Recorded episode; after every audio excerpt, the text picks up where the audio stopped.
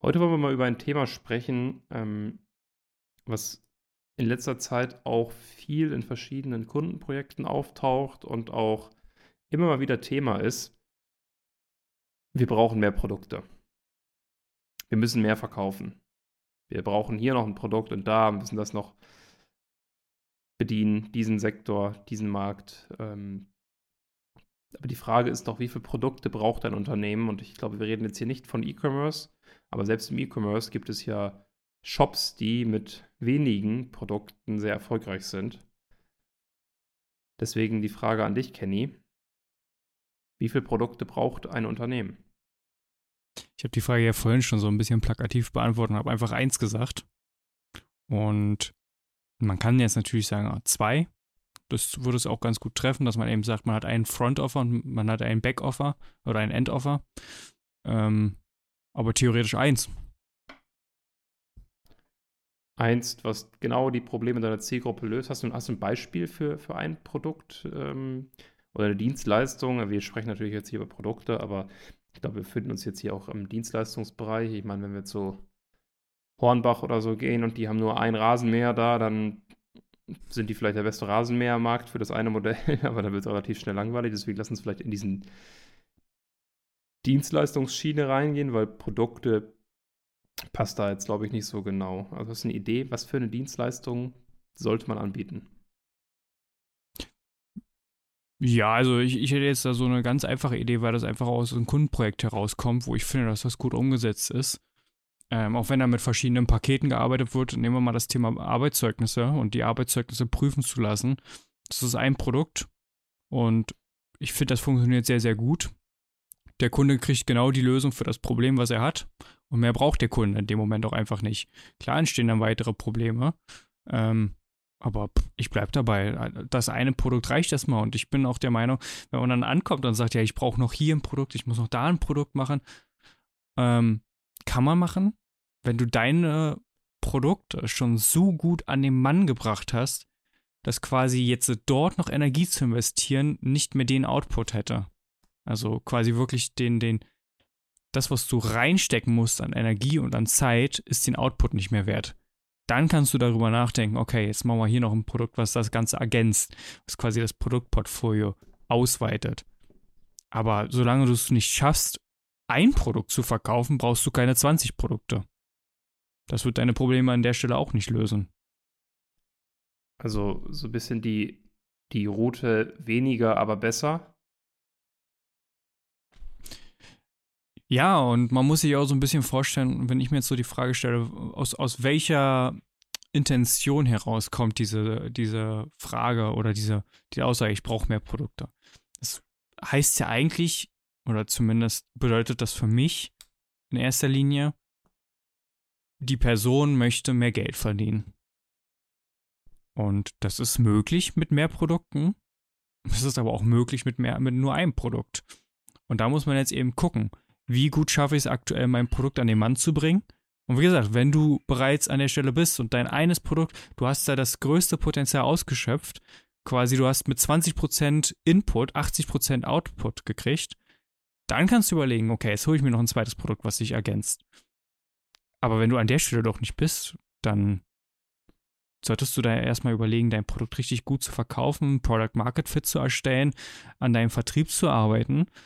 Äh, und später kannst du immer noch neue Produkte hinzufügen. Also, ich weiß gar nicht, ich glaube, Apple hat damals auch nicht angefangen in, mit einem iPhone, einem iPod, einem iPad und dann hatten sie noch ein iMac, sondern insofern ich mich noch richtig erinnere und korrigiere mich, wenn ich da anders falsch liege, hat Apple auch nur mit einem Produkt oder mit wenigen Produkten angefangen, also auch mit einer ganz speziellen Kernnische. Ja, und es gibt, viel, gibt viele andere Beispiele. Toyota, ähm, also Hyundai, Hyundai ist ein sehr gutes Beispiel, wo mit einem Produkt angefangen wurde. Und übrigens ist das kein Auto gewesen, sondern Hyundai hat angefangen, indem die äh, Bremsbelege an Toyota verkauft haben. Und als sie das richtig gut gemacht haben, haben die dann angefangen, darum ein Auto aufzubauen. Dann haben sie gesagt, was die können, das können wir schon lange und haben Das können wir sogar besser, ja. So ist es. Ja, ich glaube, viele Unternehmen haben ja so angefangen. Ja? Also wenn man sich überlegt, ähm, Ford oder VW, die haben ja nicht direkt alle breit gestartet, sondern haben ein Auto. Jetzt muss man natürlich auch sagen, okay, das hat vielleicht auch andere Zeiten, andere Zielgruppe, bla bla bla, aber es funktioniert ja nichtsdestotrotz. Ähm, schauen wir uns die ganzen Software-as-a-Service-Unternehmen an. Im Kern haben die alle ein Produkt, natürlich hier mit einer Erweiterung und da noch einem Bonus und so, aber im Kern ist es ja immer ein Produkt, was dort angeboten wird. Und im Abo ist es halt sehr erfolgreich. Netflix, es ist ein Produkt, was die haben. Ähm, natürlich besteht das Produkt aus 12 Millionen Unterprodukten, wenn, man, wenn man die Filme so nennen will und die Serien.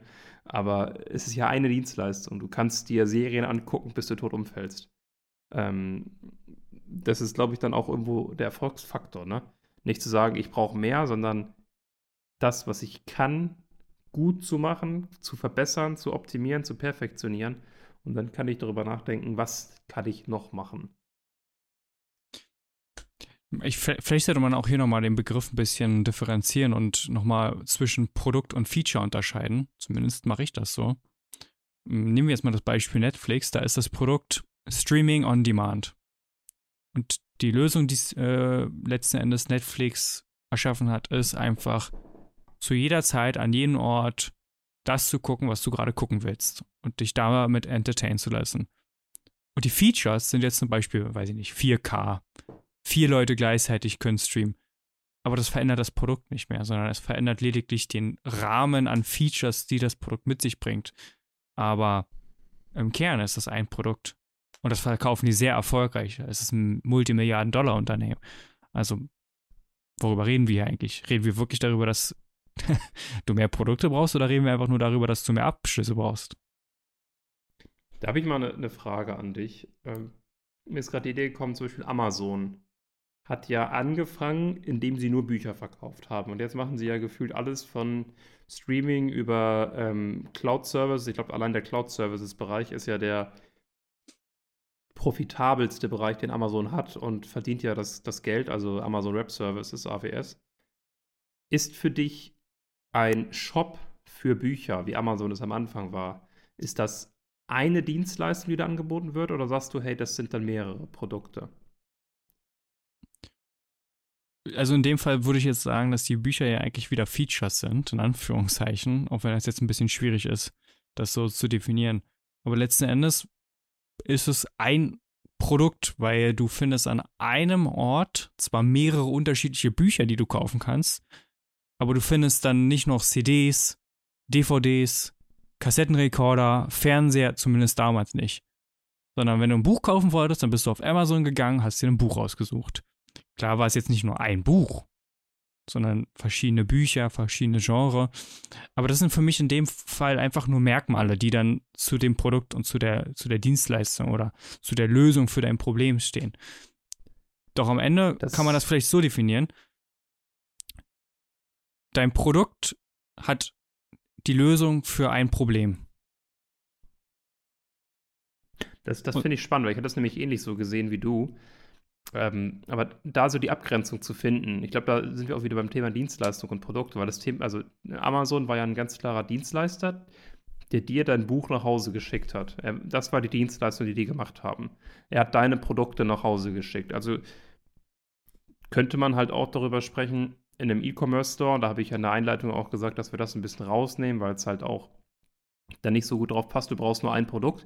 Aber vielleicht kann man auch für einen E-Commerce-Store sagen, du brauchst nur eine Dienstleistung. Also, oder, oder spezifiziere dich auf eine, auf eine Nische oder so. Wenn man im Dienstleistungsbereich drin ist und sagt, hey, ich habe das und das, ähm, zum Beispiel im Seminarbereich oder Online-Learning und so, dann ist es ja wieder was anderes. Aber das, das finde ich spannend, so als Abgrenzung. Wo zieht man da die Differenz? Aber ich glaube, so ein Online-Shop ist dann schon eher ein Dienstleister, der es mir einfacher macht, meine Sachen da zu kaufen oder meine Produkte zu erwerben.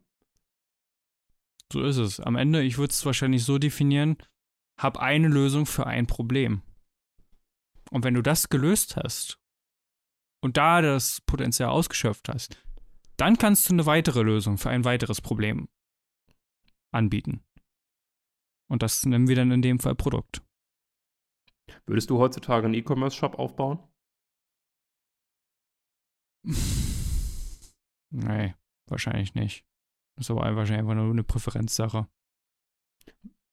auch nicht mit etwas, wo du sagst, hey, das finde ich geil. So, wenn du sagst, du willst mal eine Klamottenmarke gründen oder irgendwie sowas. Lustig, dass du das ansprichst. Ich habe mir letztens darüber Gedanken gemacht, einen äh, customizable Hoodie-Shop äh, zu gründen. Ähm, da würde ich sicherlich einen E-Commerce mit einbinden. Äh, aber, also ich persönlich, das heißt, ist jetzt keine Wertung, ob das gut oder schlecht ist. Aber ich persönlich würde dann wahrscheinlich, wenn ich sowas wie eine, wie eine Fashion-Marke mache, ähm, mein Hauptstandbein, weil ich dann im Premium-Sektor gehen will, ins Offline-Vertrieb gehen. Schließt sich das aus? Jetzt gehen wir natürlich schon sehr weit in ein anderes Thema rein, aber das würde ich noch gerne als letzte Frage stellen. Schließt sich das aus, Premium und Online? Ah, ich würde sagen, da gibt es gerade einen Transformationsprozess. Ähm, ich würde sagen, dass es sich nicht grundsätzlich ausschließt. Aber ich bin mir nicht sicher, ob du einen Luxus-Klamottenladen rein digitalisieren kannst. Weil eben, und da spreche ich aus zumindest eigener Erfahrung, bisschen auch dieses Luxusklamotten-Shoppen von der Experience vor Ort lebt. Also wie du den Laden erlebst, wie du die, die Ausstellung von Klamotten erlebst, das Unterhalten mit den Verkäufern. Und das kann eine Webseite einfach nicht ersetzen. Deswegen, ich glaube, da muss ich schon einiges tun. Aber zum Beispiel bei großen Brands wie Chanel sieht man, dass äh, die Marken sehr, sehr gut immer noch ohne E-Commerce auskommen. Chanel liefert zum Beispiel nicht. Du kannst dir das im Laden abholen, du kannst das gerne online dir reservieren lassen, aber du kannst online nicht bestellen. Alright. Dann äh, bedanke ich mich für, dafür, dass ihr zugehört habt. Ähm, abonniert den Podcast gerne auf allen gängigen Plattformen. Und dann hören wir uns bereits in der nächsten Folge und wir wünschen euch heute noch einen schönen Tag und eine schöne Woche und macht's gut. Ciao.